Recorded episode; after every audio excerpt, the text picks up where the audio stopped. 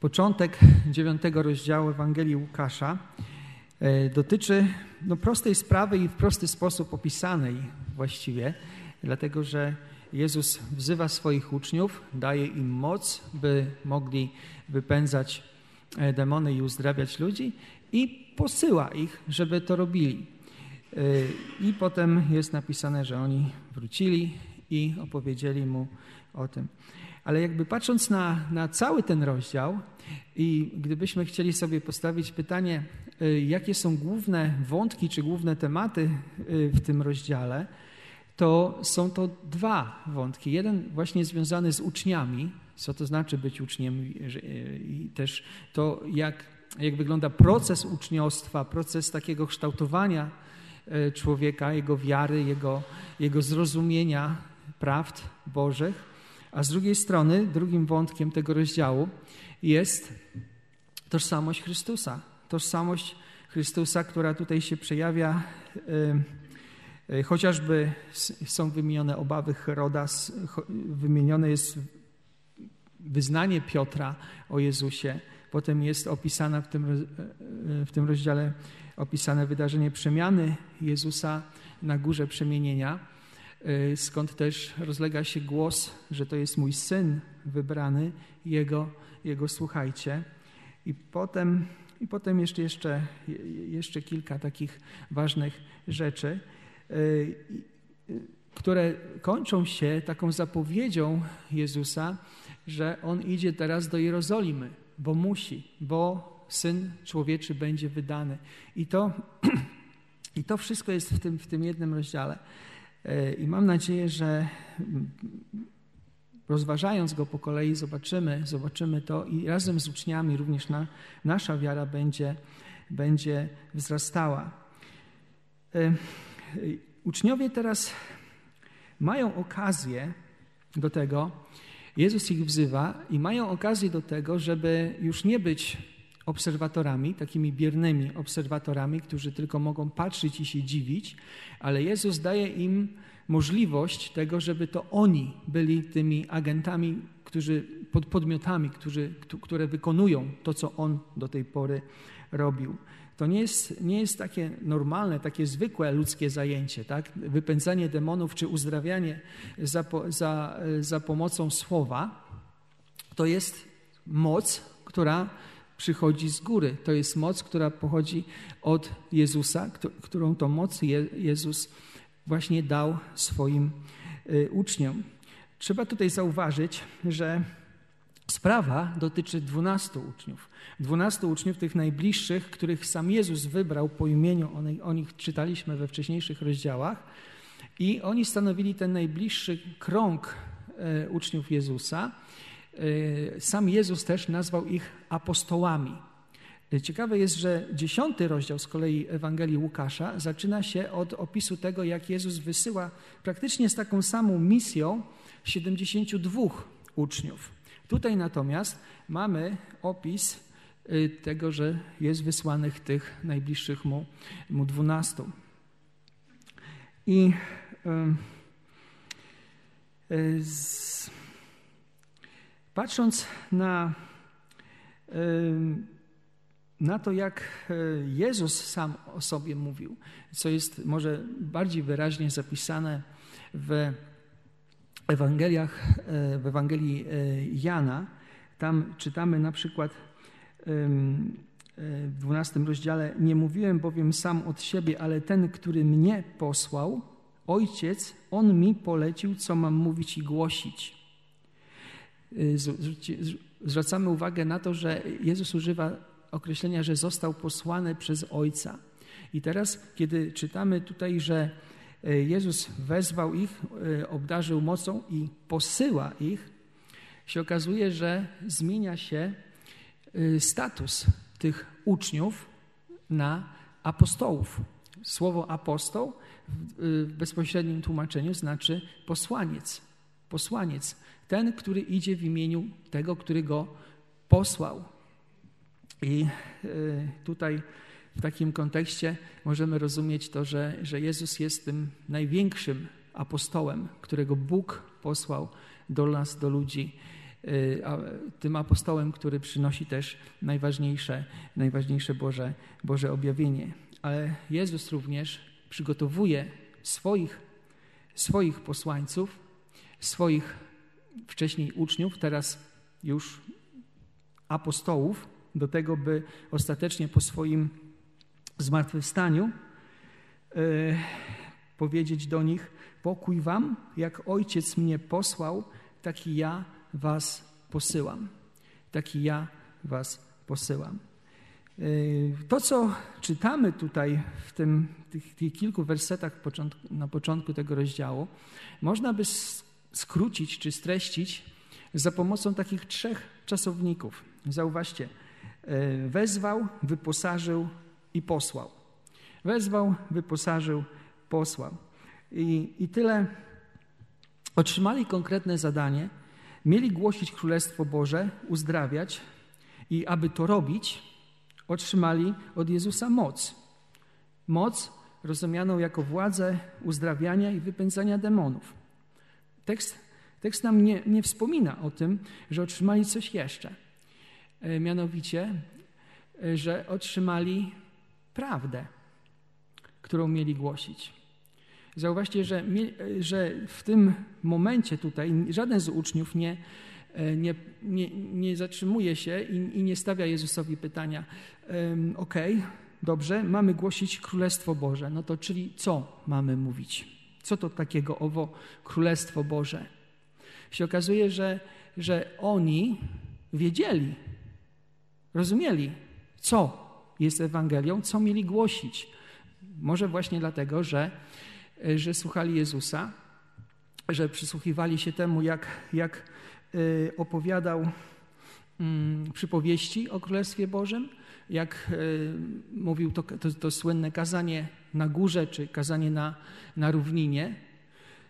No i teraz Królestwo Boże, oni mieli zwiastować Ewangelię, czy dobrą nowinę o Królestwie Bożym.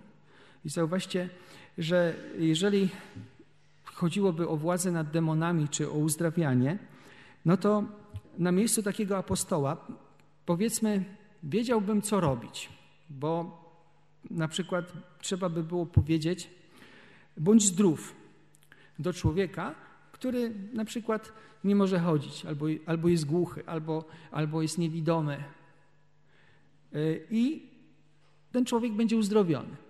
Albo do pętanego na przykład można by powiedzieć, wyjdź z niego duchu nieczysty.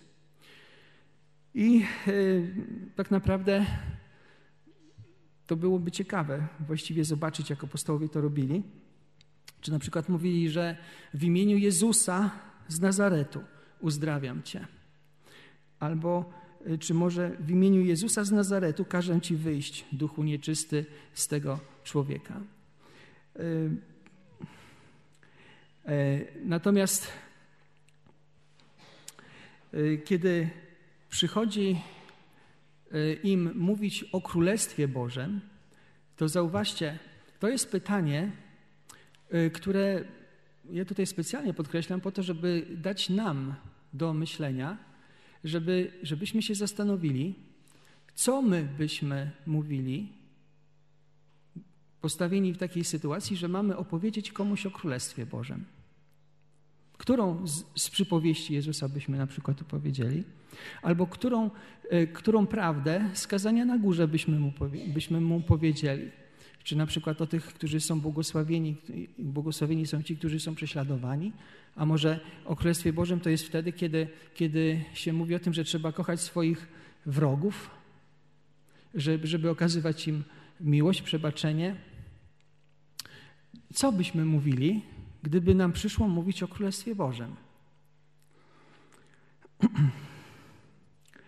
A może to wyglądało tak, jak ewangelista Marek opisuje na początku swojej Ewangelii, w 14 wersecie pierwszego rozdziału. W Ewangelii Marka czytamy, a potem, gdy Jan został uwięziony, przyszedł Jezus do Galilei, głosząc Ewangelię Bożą i mówiąc, wypełnił się czas i przybliżyło się Królestwo Boże. Upamiętajcie się i wierzcie Ewangelii.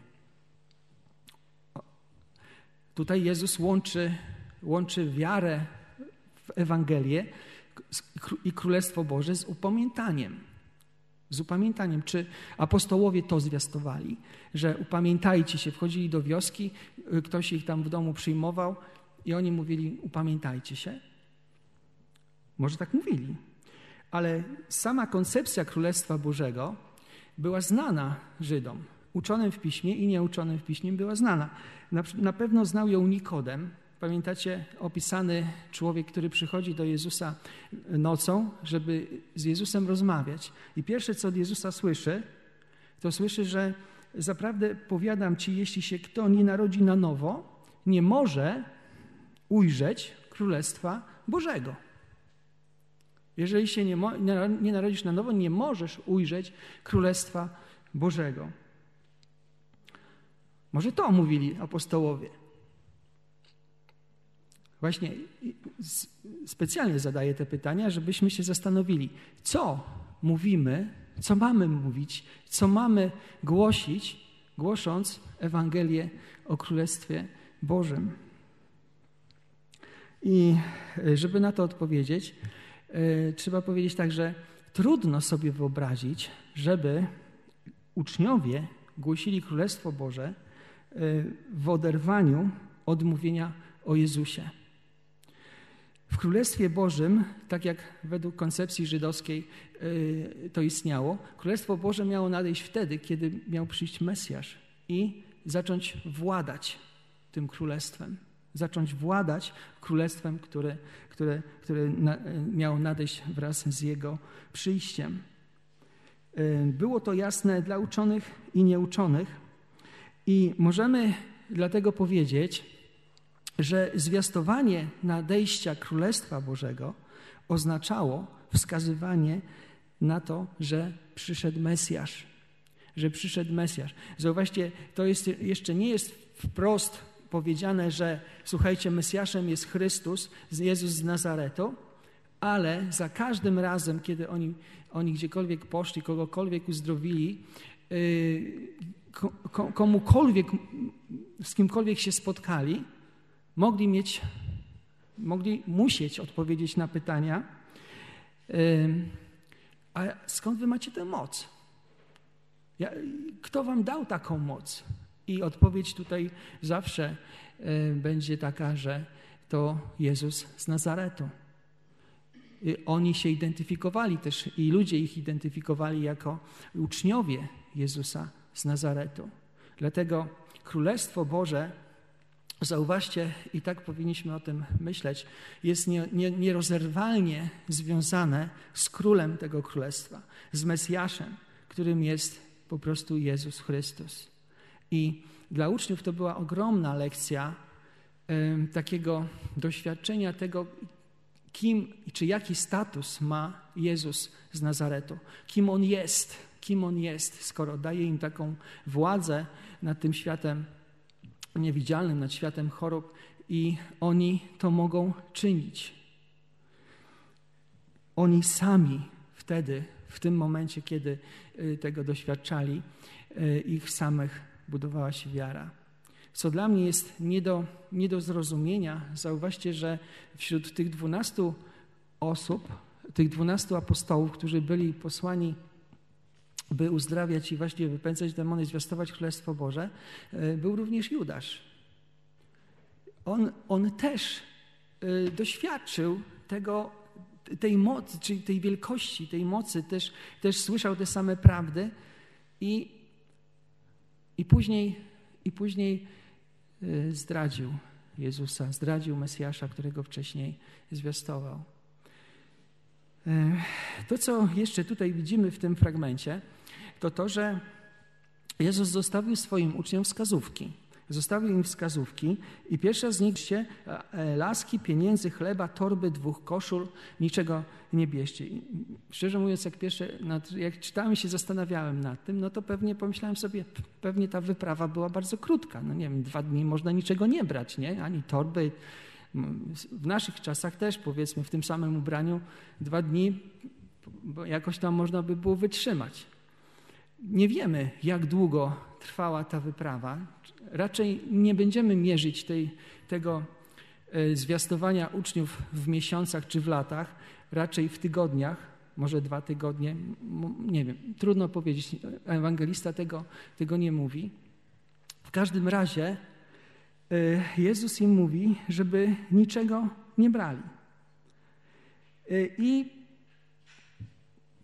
ani torby, no po prostu no, dla dzisiejszego człowieka to jest nie do pojęcia. Nawet na jeden dzień, jak się gdzieś tam człowiek wybiera, to jest tak, że y, bierze tę torbę, wcale nie tak mało najpotrzebniejszych rzeczy, a jeżeli w ogóle ma nie spać w domu, to wyjeżdża, mając sobie zamówiony, nie wiem, hotel, jakieś miejsce do spania i mając pieniądze na jedzenie.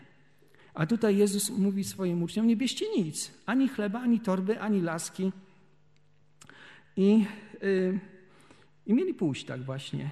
Ale to co, to, co jest tutaj istotne, mieli pójść do wiosek izraelskich.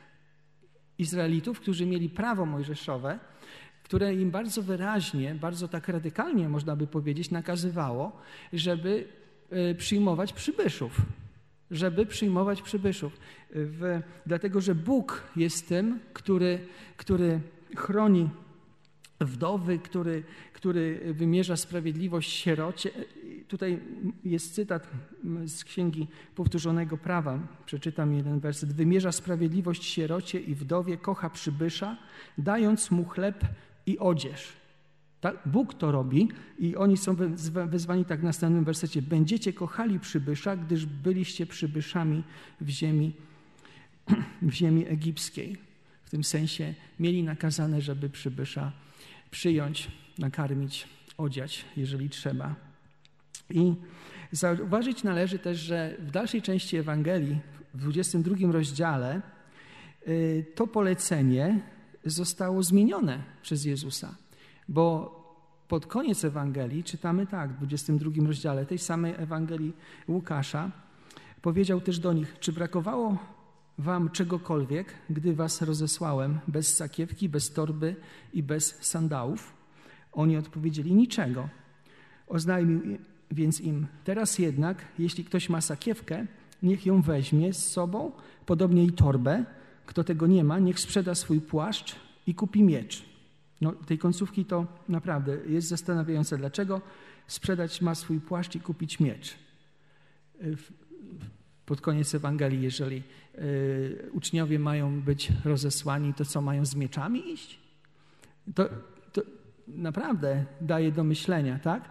Że, że, że to jest, że to jest y, w tym przypadku, kiedy Jezus wysyła tych dwunastu, to jest to pierwsze takie ich doświadczenie jako Jego apostołów, pierwsze doświadczenie pójścia samodzielnie do, do różnych wiosek, do różnych miejsc, spotykania się z ludźmi i zwiastowania nie w swoim imieniu o Królestwie Bożym.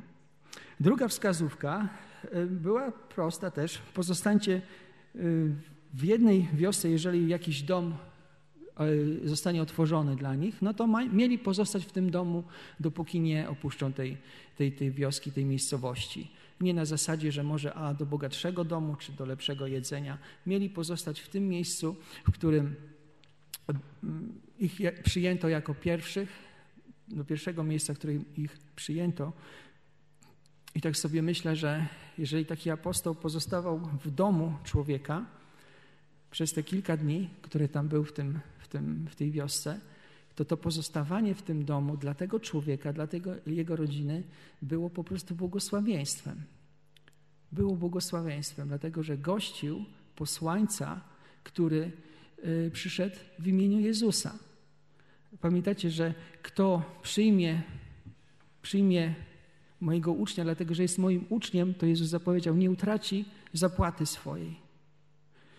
I Ostatnia rzecz, y, którą Jezus mówi, to jest taka rzecz, która powoduje, czy powinna może powodować ciarki na naszym grzbiecie, y, dlatego że Jezus używa tutaj określenia strząsnąć proch z nóg. I, i dla nas to dzisiaj funkcjonuje to wyrażenie jako coś w rodzaju nie mieć nic z nimi wspólnego. Strząs, strzącham proch ze swoich nóg, nie mam z nimi nic wspólnego. Trochę jak myję ręce, ja nie mam, nie mam z tym nic wspólnego. Natomiast, natomiast w Izraelu to funkcjonowało dosłownie. Dosłownie, po prostu dlatego, że y, pamiętacie, Izrael był postrzegany jako ziemia święta. Jeżeli Izraelita podróżował z ziemi świętej do ziemi nieświętej, do ziemi, do ziemi gdzie, gdzie jest poga, no poganie, tak, pogańskie kraje, i potem wracał z tych pogańskich krajów, to miał na stopach pogańską, nieczystą ziemię, którą po prostu na granicy strząsał, żeby nieczystej pogańskiej ziemi nie wnieść do ziemi świętej. I, I stąd się wzięło po prostu to określenie dla, e, dla nas dzisiaj już takie bardziej przysłowiowe, a dla nich, dla nich takie dosłowne. I Jezus tutaj mówi, że to jest na świadectwo dla nich, kiedy to, kiedy to mają zrobić. E, jeśli was gdzieś nie przyjmą, to wychodząc z takiego miasta, strząśnijcie proch ze swoich nóg jako świadectwo przeciwko nim jako świadectwo przeciwko nim. Nie znalazł się ani jeden dom otwarty, ani jeden człowiek na tyle gotowy, żeby przyjąć posłańca, który jest posłany od, przez Jezusa. Posłańca, który de facto przychodzi i zwiastuje wolę Bożą. Tak jak Jezus został posłany przez Ojca, Jezus posyła swoich uczniów. I oni nie idą w swoim imieniu, nie budują swojego biznesu, swojego imperium, tylko zwiastują poselstwo o Królestwie Bożym, o Mesjaszu, o Bożej woli.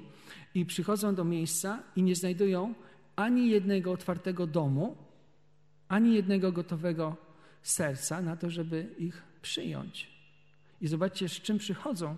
Przychodzą z uzdrowieniem, przychodzą z takim uwolnieniem od demonów, które, Y, które czynili, przychodzą z poselstwem o Królestwie Bożym, na które Żydzi czekali, i się może okazać, i Jezus to przewiduje, że nikt tego nie chce od nich wziąć. Nikt, nikt tego nie chce przyjąć, tego poselstwa. Nikt nie chce o tym rozmawiać, ani tego słuchać. Przychodzą z tym, co jest dobre, z tym, co przynosi wielką radość i wolność, a się okazuje, że może natrafić na to, że, że po prostu nie chce nikt tego. Nawet nie chce uzdrowienia. I e, można by sobie zapytać, dlaczego ciarki mają nam iść po skórze? Czyż miłosierdzie Boga nie jest nieskończone? No skoro pierwszy raz nie przyjęli, to może za drugim, trzecim albo dziesiątym razem przyjmą. No co, przecież czy Jezus przestanie posyłać swoje sługi tam? do takiego miasta, gdzie pierwszy raz nie, przy, nie przyjęli? No właśnie, zauważcie, że człowiek zakłada, że miłosierdzie Boże mu się należy. Że człowiek niestety ma, popełnia taki błąd, jeżeli myśli, że Bóg jest mu coś winien, że powinien mu okazać miłosierdzie. Miłosierdzie z definicji jest niezasłużonym aktem Bożej przychylności. I jeżeli człowiek myśli sobie, a ja, ja nie chcę teraz tej łaski, ja później ją przyjmę, to później może być tak, że Bóg powie, nie, nie ma później, nie ma później łaski. Odrzuciłeś teraz, więc nie ma później. Pamiętacie, co było z Zawem, który odrzucił swoje pierworództwo za tą miskę, miskę zupy i już później nie mógł odzyskać tego, co odrzucił. Myślimy, że, że Bóg w przyszłości wybaczy, że człowiek ma jeszcze czas, jak będzie starym, tak? te moherowe berety. Wtedy, jak się, wtedy się zajmę, zajmę wiarą, wtedy się zajmę y, takim no, chodzeniem do kościoła, czytaniem Biblii, modlitwą, tak? bo, bo to jest zajęcie dla starszych osób. I to, to, jest, y, to jest strasznie y, strasznie, powiedziałbym, obelżywe może nawet wobec, wobec Bożej łaski, bo y, wielu, to, to, to nie jest koncepcja nowa, bo, bo wielu ludzi, chyba naj, najbardziej słynny człowiek, który powiedział, który to wyraził, to był święty Augustyn przed swoim nawróceniem. On powiedział tak, Augustyn żył no, ro, e, lata 400, to na przełomie 300, tam 80 420, mniej więcej w tych, w tych latach. Że... I on powiedział, jakby młody, coś takiego. wiedział o chrześcijaństwie, wiedział o, nau o nauczaniu chrześcijańskim i mówi tak, z, y, do Boga się modli tak. I, I, napisał to w swoich wyznaniach, tego bardzo znana książka Confessions, takie wyznania. I zmień mnie i uczyń prawym, ale jeszcze nie teraz. Rozumiemy to? Zmień mnie, uczyń prawym, ale jeszcze nie teraz. Teraz chcę sobie pożyć bez Ciebie, tak? Teraz chcę sobie pożyć bez zwracania uwagi na Twoją wolę. Teraz chcę sobie pożyć w swoich grzechu i bez odpowiedzialności za to, prawda? I on żył tak. On żył takim bardzo, bardzo hulaszczym yy, takim życiem, zanim się nawrócił. I, I można mówić, a ludzie się nawracają na łożu śmierci. Yy, I są ludzie, którzy rzeczywiście nawrócili się na łożu śmierci, którzy zdążyli. Zdążyli się nawrócić na łożu śmierci, ale człowiek nie może założyć, że będzie w stanie nawrócić się na łożu śmierci, że zdąży, bo nie wie, w jakim stanie będzie zdrowotnym, nie wie, co go czeka po prostu. I, i mamy powiedzenie: nigdy nie jest za późno, ale są sytuacje, że jest za późno. Jak człowiek umrze, to już jest za późno. W Hebrajczyków liście czytamy, że raz się żyje, a potem sąd. A na przykład, co, co bardzo też jakoś jest wstrząsające, dla niektórych ludzi jest za późno, zanim umrą. To jest ciekawe. Pamiętacie y, historię potopu? Tam ci ludzie żyli, ale było dla nich za późno, żeby wejść na arkę. I zginęli.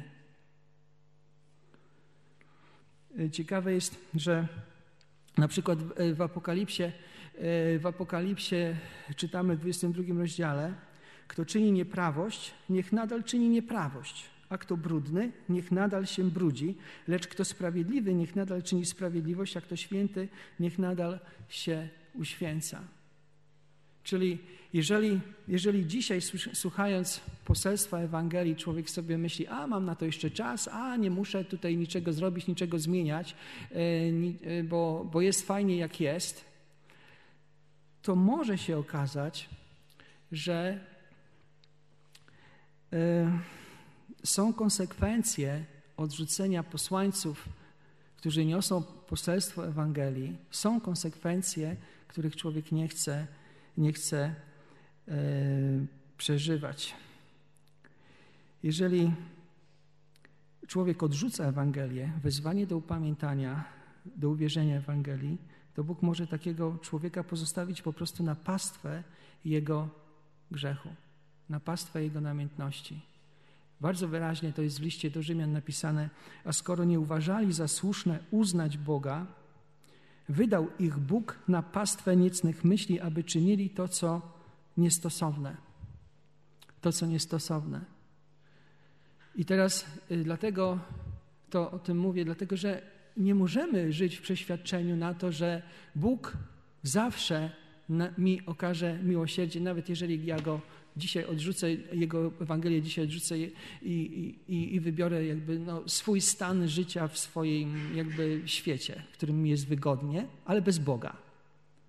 Bo może być tak, że Bóg mówi, jeżeli nie chcesz się upamiętać, jeżeli wolisz swój grzech niż, niż, moją, niż moje królestwo, jeżeli wolisz, wolisz żyć tak, jak żyjesz i, i nie wykonywać Bożej woli, tylko wolę tego, który jest mi przeciwny, to Idź za swoimi pożądaniami.